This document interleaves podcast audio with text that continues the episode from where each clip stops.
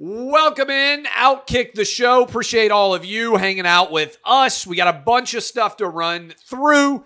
And then I got to bail early because I got to do Fox News. And then I also, it's football time in the state of Tennessee. My sixth grader has got a game that I got to help him get to. Hey, he's living right. He got out of school early so he could go to his football game today. He's not going to complain. Um, bunch of different things that I want to dive into. Let's get right to it. Uh, Scott Frost in Nebraska.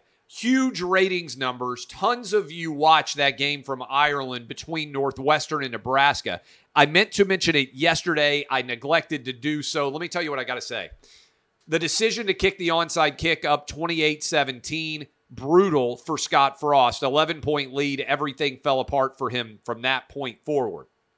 Scott Frost, team has lost virtually every close game that they have been in. And I got to take responsibility on this one. Nebraska has one of the best, most fervent, most diehard fan bases anywhere in the country. I love the Cornhuskers. Uh, I particularly love the way they fought for the Big Ten to play in 2020. We are in cahoots here, Cornhusker fans. But I was wrong on this one. I thought that Scott Frost was the perfect hire for Nebraska. Coming out of Central Florida, he knew the culture of Nebraska, he knew the program. And I believe that he would win at an incredibly high level. And so far, I've been completely wrong. Now, schedule gets a little bit easier. Decent chance of sitting at four and two as the difficulty increases on the backside. But I think if you're a Nebraska fan, the thing you have to sit around and and contemplate is what's going to have to happen for us to become elite again. Now, I think retrospectively cutting yourself off from Oklahoma and Texas has hurt in terms of the overall brand. Uh, those Nebraska Oklahoma games back in the day used to be epic. The ability to recruit Texas and go down into the Lone Star State, I think, helped Nebraska. But I never thought that Scott Frost would struggle like he has. And for basically the top candidate of your heart's desire, and I think it's fair to say that's what Scott Frost is, to not be able to pan out is incredibly frustrating. I think college football is better when Nebraska is good. Certainly, the Big Ten Western Division is way better given how loaded the East is. The West is way better when Nebraska plays well. But I don't know what the solution is at this point. The overall caliber of play is not high enough. Physically, Nebraska has not been able to embrace a smash mouth football. And every time in that crucible moment, it feels like Scott Frost ends up losing with this Nebraska Cornhusker team. We'll see if he can turn the story around. But up 28 17, I feel like that onside kick is going to linger and continue to be an issue for him going forward in terms of motivating his team. Um, Herschel Walker. Herschel Walker will be on the Clay and Buck show on Friday. I cannot wait for that. Uh, poll came out from Emerson Herschel Walker now has, according to this poll, a two point lead on the Reverend Raphael Warnock, the current senator in the state of Georgia. Brian Kemp, the current governor of Georgia, has a four point lead over Stacey Abrams. I've been consistent on this. I'm going to stick to it as we are coming up on a little bit over two months until election day. I am telling you, I believe Herschel Walker is going to win, and I believe Brian Kemp is going to win. And I think Georgia is going to flip back uh, to a red state in this midterm election.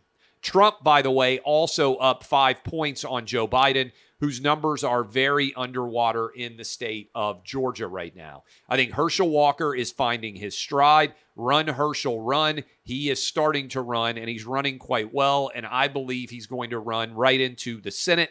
That is my prediction. These numbers out of Emerson, very favorable for him. Election's going to be decided in the Senate in Pennsylvania. Dr. Oz is finding his footing. That's going to be a battle. In New Hampshire, still have to figure out who the nominee for the Republicans is going to be. In Arizona, uh, in Nevada, and also in Georgia, uh, as well as Wisconsin. All of those states, those six will decide who is in control of the Senate. I said back in January of last year, I like the Republicans to pick up 25 seats in this in the House, and I liked them to pick up three in the Senate. I'm going to stick to my predictions. I also picked Georgia to win the national championship. I was right about that. I picked the Packers to win the Super Bowl. I was wrong about that. We'll see how my 2022 uh, turn of the year predictions back in January end up looking. The NBA is preparing. You know, the NBA season never ends.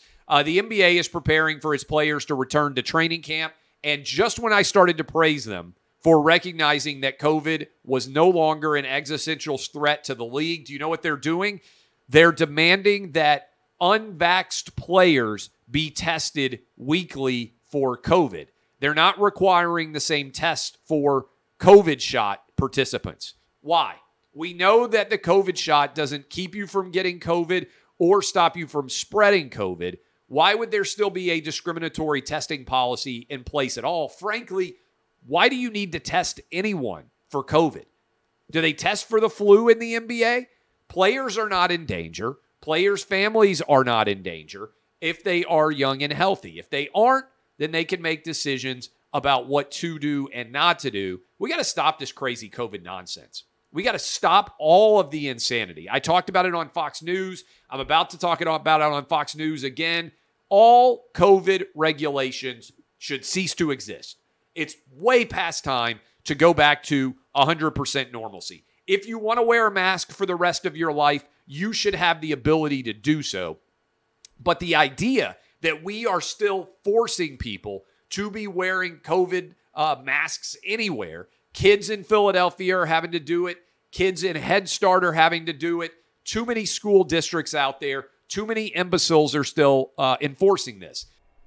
We'll be right back in a moment, but first, this break. Credit to Peter Doocy at Fox News, who asked Karine Jean Pierre, why in the world can Novak Djokovic not enter into the United States uh, on an airplane because he hasn't gotten the COVID shot. But tens of thousands of illegal immigrants can walk across the southern border and we don't bother checking them for anything at all. Doesn't make sense. It's absolutely and completely illogical. There is no way to justify it. Frankly, it's an embarrassment that this is taking place at all. All COVID restrictions, it's way past time for them to be over. I heard Joe Rogan say it. I will just say it. I don't care what your politics are. But if you want COVID to be over forever, then you have to vote Republicans. What Joe Rogan said in his interview with Aaron Rodgers, he's 100% right. Normalcy will return when there are electoral consequences to this insane, fear porn, Corona bro behavior that continues to be embraced by the left wing in this country. Many of their people have had their brains break over this situation it's well past time to end it.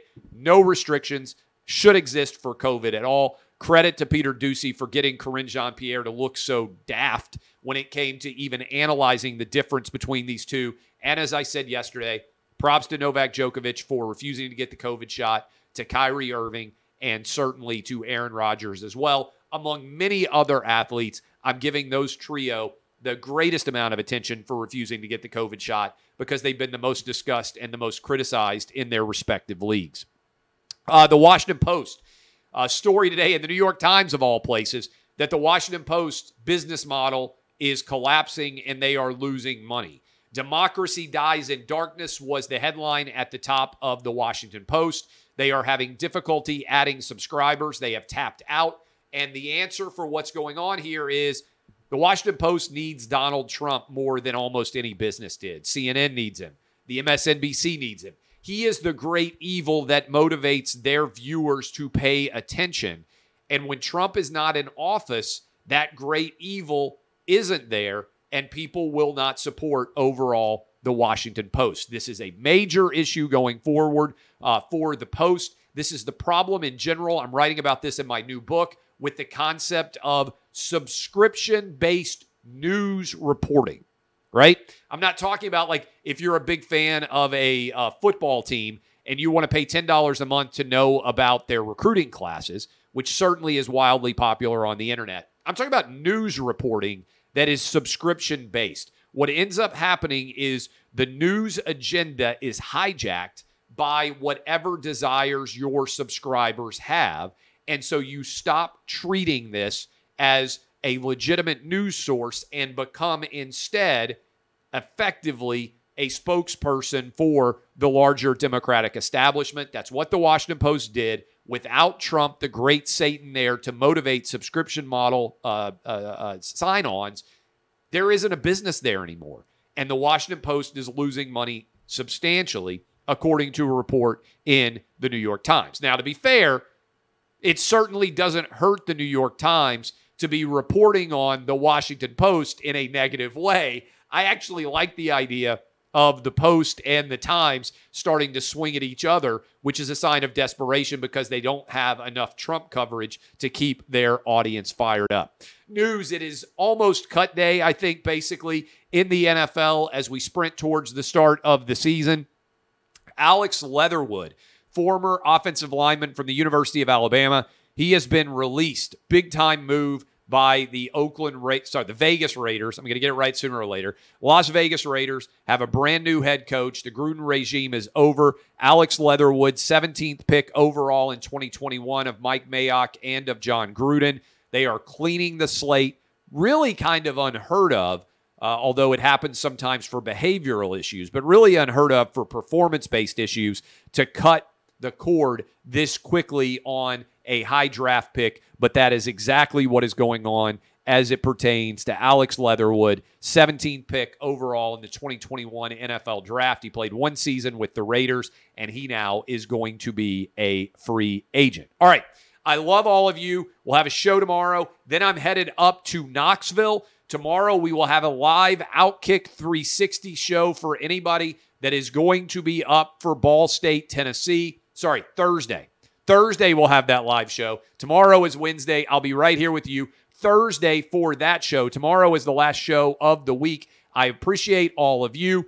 Thank you for being fans. We'll be at Old City. Uh, if you know that area of uh, Knoxville, you can come hang out with the Outkick 360 crew. Uh, Jonathan Hutton, Chad Withrow. I'll be on as a guest. I believe they're going to have Heath Shuler and other Tennessee football legends. Be getting you ready for kickoff of the official college football season. Thursday, week one. That is two days from now. We'll be up in Knoxville. Next week, be down in Austin for much of the week for Alabama, Texas. Cannot wait. Week after that, down in Auburn for Penn State uh, and Auburn. Appreciate all of you. DBAP, unless you need to SBAP, I am Clay Travis. You can now flip it over. I'm about to be on Fox News and I'm also going to be on Will Cain's podcast. A lot of different moving parts today. Then I'm headed straight to go watch my 11 year old play his JV football game. Appreciate all of you. Thanks for being fans of Outkick, and thanks for making August the greatest month in Outkick history. See you guys tomorrow.